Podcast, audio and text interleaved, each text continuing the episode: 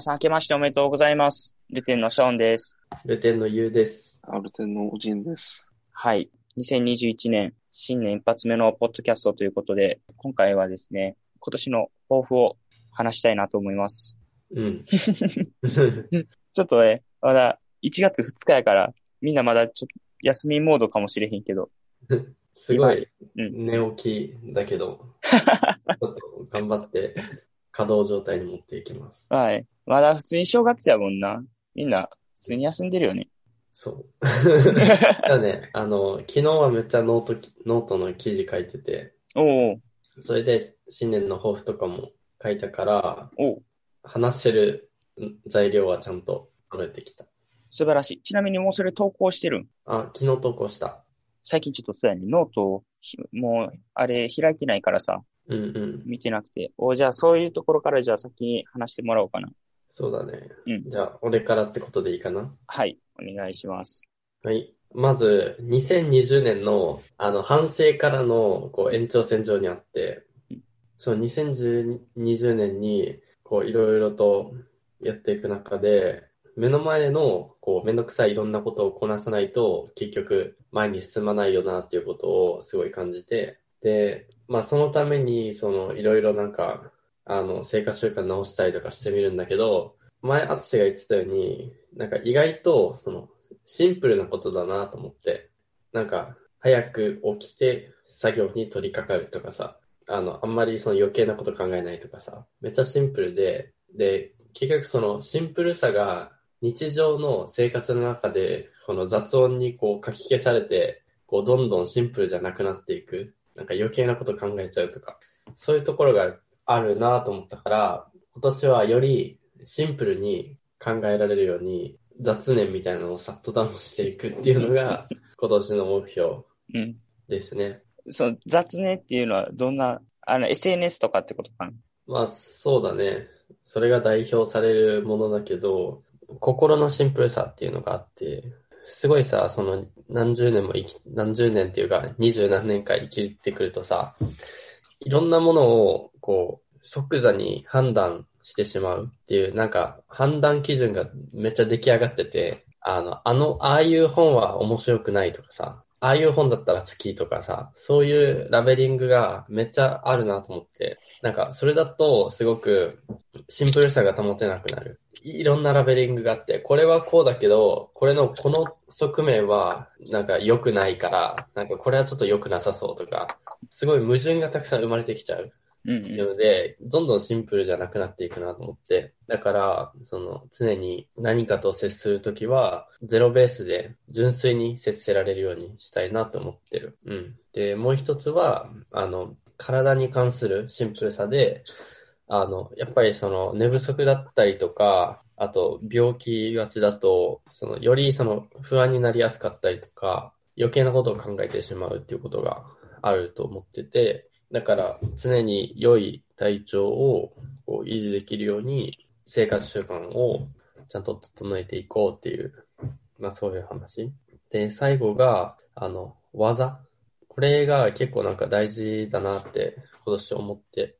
この技っていうのは、その、結局その自分がこう他人に対してこう価値を提供できてるっていう感覚がないと、こう自己肯定がその上っ面になってしまって、どんどん外部環境に、隣の青い芝に惑わされるみたいな現象が起きると思ってて、まあだからこそ自分のユニークネスとか技みたいなものをちゃんと極めていって、自己肯定をこう、あの、できるようにして、こう、周りの環境に流されにくいような、そういう状態に持っていきたいななるほどこの3つがこうシンプルさにつながるかなと思ってる。うんうんうん結構複雑に考えすぎてっていうので、うん。どんどんこう難しく感じてた部分をよりシンプルに考えるようにして、うん。結構こうドライに前に進めていくっていう、自分のコントロールなんかな、それは。そうだね。自分の話だよね、結構。目、ゴールとかあんまりなくて、そのうん、姿勢なんか常に姿勢を良くするみたいな、うん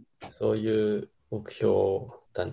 なるほど。オッケー、じゃあ一旦次、宇治に行ってみようか。まあ、これまで何か人生を進んできて、ちょっといろいろ学んだことは多いけど、それを実際にあの人生で適用したことはないということが多くて、だかして、なんか頭の中では知ってるけど、実際に、あの、目の前で適用するということは少なかったということで、なんか人生というのは、そのちょっと複雑な感じがって、なんか理論では知っていても、実際に適用してみるとかなり難しいということがあるから、あ人間関係とか、あるいは仕事の関係とか、俺なりに、俺なりのその哲学が、考えていた哲学があるけど、それをちゃんとその、やってきたわけじゃないから、それを、こうかこの年、なんか2021年はできるだけ、あの、うまく適用する年になりたい。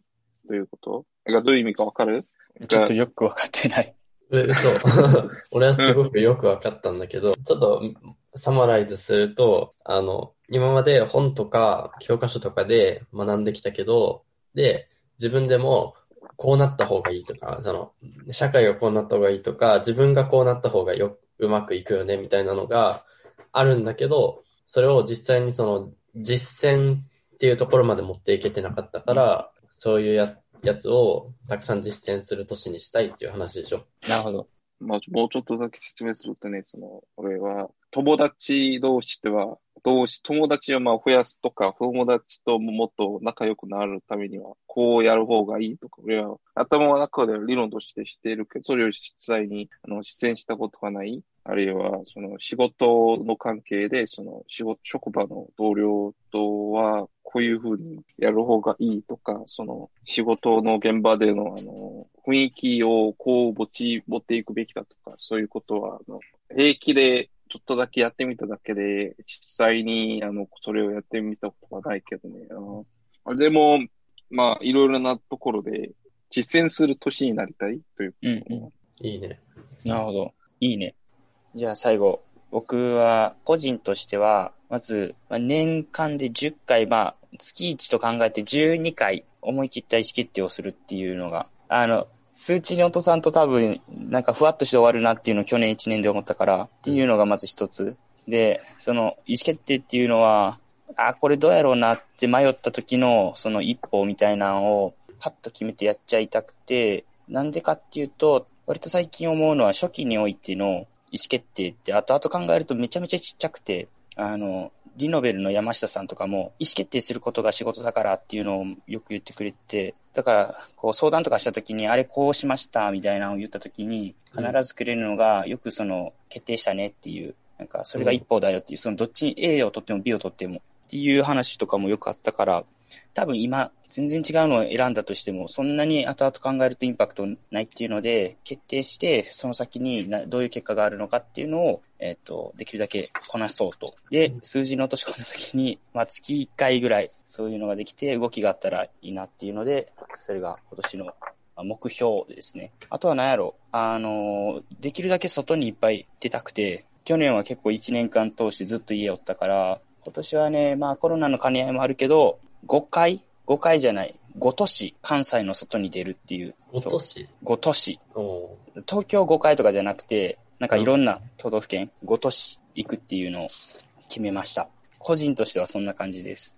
なんか、外に出て何か得たいものとかあるの？あー、えっとね、2カ所ぐらいはもう行こうっていうのを決め、あの、決めてるところがあって、そこはまあ、あの、メカズの方のところとかやねんけど、空き家がすでにあって、その子はその地域で何かをやりたいっていう決めているっていうので、ある程度その地域でのその、あ関係性みたいなのを作ってる中で、そこで、あルテンとかオフィスのね、できるかとか、なんかそういうのを検討していきたいなっていう。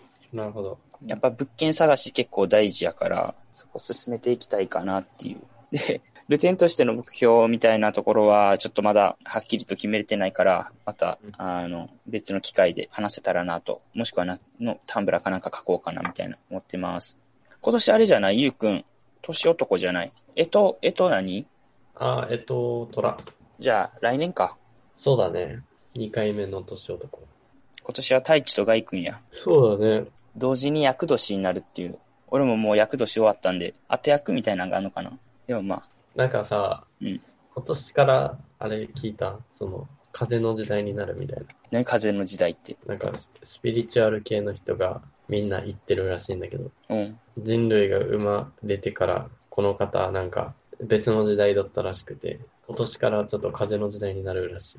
それってどうなる？んなんか、風の時代っていうのは、組織、国家、資本主義、富の独占など、社会の既存のルールから自由になって、社会を変えていく人たちが活躍する時代。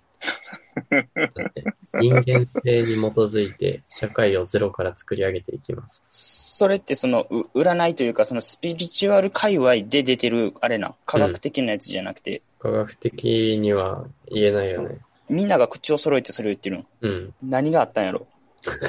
わかんない。他、今までは何の時代やったん？土の時代とか？今までは、地の時代。おう240年ぶりに変わるらしいよ。おうあ、占いみたいな。うん。風の時代。まあでも、確かにこのまま続いたらさ、コロナ。まあもう会社倒産とかもいっぱい出てくるやんか。うん。うん。まあ、割と大手とかも潰れたりとか、ってなった時に、あれなんじゃないかな。もうみんな、ホームレスか、企業、あの、独立、独立か。まあ、何も資産がない人にとっては、いいよね。が、うん、が、まあ、おこれはどう？そのなんか、世代理論ということがあるけど、枠を、なんか、時代別に生まれた人を枠を分けて、この人は、この、この時期に生まれた人はこういう特性を持っているとか、そういうことはあるけど、例えばベイビーブーマー世代、うん日本語で言えば段階世代みたいなところ、なんかその時期に生まれた人はこういう特性を持っているという、みたいな、そういうことで、なんか世代をなんか定義することは、そのその人たちがその育つ時に起きた事件に影響されるけど、なんか、く若い頃を楽しめなかったみたいな、そういうことになっているという、まあ、こういう話もある。なるほどね。まあ、そうやね。世代で言うと、俺らは簡単に起業するような世代なんかもしれん。ザッカーバーグみたいにマッチング作ろうみたいな。って言って起業して、それで成功する人が出てくるとか、そんななんじゃないかな。うん、僕、なんか、機会が増えた時代になっている。なんか、僕まあ、昔は起業するのにかなりお金かかったり、その文化的に就職する何か定まった道がちょっと強いとか、慣習にとらわれることが多かったけど、こう、なんか最近になってかなり時代が変わって、そういうふうに思っていた人が、なんか慣習にとらわれすぎていた人が没落したりすることによって、なんか時代の変化によって、その若者なのにすごい能力を発揮して、40代、50代の人よりもそのおかお金持ちになったりとか、そういうことがあの多くなったんだから、それは肯定的な面だと思ってるね。なんかあそれは望ましいと思う。なんか自分、なんか慣習によって自分の能力が、なんか自分の能力を発揮できなくなるということはは悲しい話だからね。そうやね。だから、もしかしたら、風の時代なんかも。なんででも今年からなんやろ。うん。なんか、風の時代、風、地ということに意味が含まれているの。なんか、風だからなんか、なんか飛んでいくみたいな、そういう意味がある、あるの？うーん。わからない。ちょっと、専門家に聞かないとわからない。風のし世代、風の世代ちゃうわ。風の時代の元年ってことだよね。2021年は。うん。風になろう。宇人は今年1年どんな感じになるとか、なんかある？考えとか。ああ、未来予測、今年の予測みたいな、そうそうまあ、俺の予測ではね、あなんか、コロナは来年のうちになんか収まるような気がするね。今年？で、あうんなんか今年、今年のうちになんか収まるような気がする。なんかうん少なくとも先進国ではね、ともりはなんか個人的な予測とかあるの？予測ね。予測ないなぁ。気づいたら1年終わってそうな気がする。うん。意外と1年って短いなっていうのは、去年すごい思った。なんか大学生になってから1年先が全然違くて自分が思ってた世界と常に。だから本当にわからないなって思ってる。なんか俺が結構個人的に大きな決断をしがちだからかもしれない。確かに。うん。それどう振り返ってみてよかった。わからんのだよね、それが良かったかどうかが。